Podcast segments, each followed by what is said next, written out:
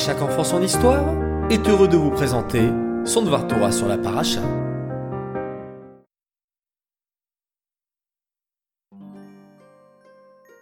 Bonjour les enfants, content de vous retrouver pour le Dvar Torah de la semaine. Et cette semaine, nous démarrons le cinquième livre de la Torah, le Sefer Devarim, qui relate les différentes instructions que Moshe va donner au béné Israël avant d'entrer en terre d'Israël.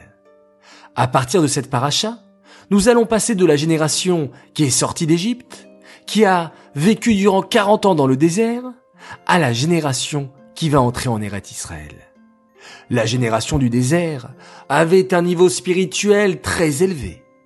Elle vivait de Torah et de miracles tous les jours. La suivante sera plus ancrée dans le matériel. Et oui, il leur faudra travailler la terre, se préoccuper de leur parnassa, alors d'après vous, quelle est la génération la plus grande? Celle du désert ou celle d'Israël?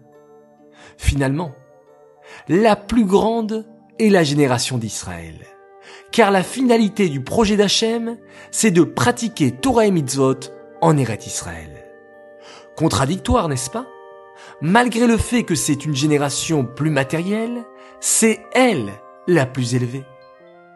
Vous savez les enfants, cette contradiction, nous la retrouvons en ce Shabbat qui s'appelle Shabbat Razon.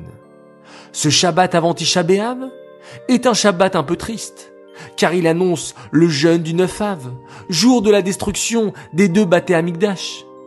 Mais ce Shabbat s'appelle aussi Shabbat Razon, le Shabbat de la vision, ou, comme nous le dit Rabbi Levi Yitzhak de Berditchev, Hachem nous montre le troisième Beth Amigdash. Un Shabbat joyeux donc. Contradictoire aussi. Vous avez vu? Hachem veut nous faire comprendre que même si cela semble contradictoire, la finalité est une Yerida Letzorech Aliyah. Une épreuve qui va nous permettre de progresser encore plus qu'avant l'épreuve. En effet, si les deux bâtés ont pu être détruits, le troisième, lui, sera éternel qu'Hachem puisse, durant ce Shabbat, non seulement nous montrer le Beth Amigdash, mais nous le faire descendre du ciel grâce à toutes nos belles téphilotes que nous faisons chaque jour. Amen. Anima Amin, Be'emuna Shelema, Beviat Hamashiach. Ce Dvar Torah est dédicacé Leilun Ishmat, Lilian Yael Chaya, Batiakot.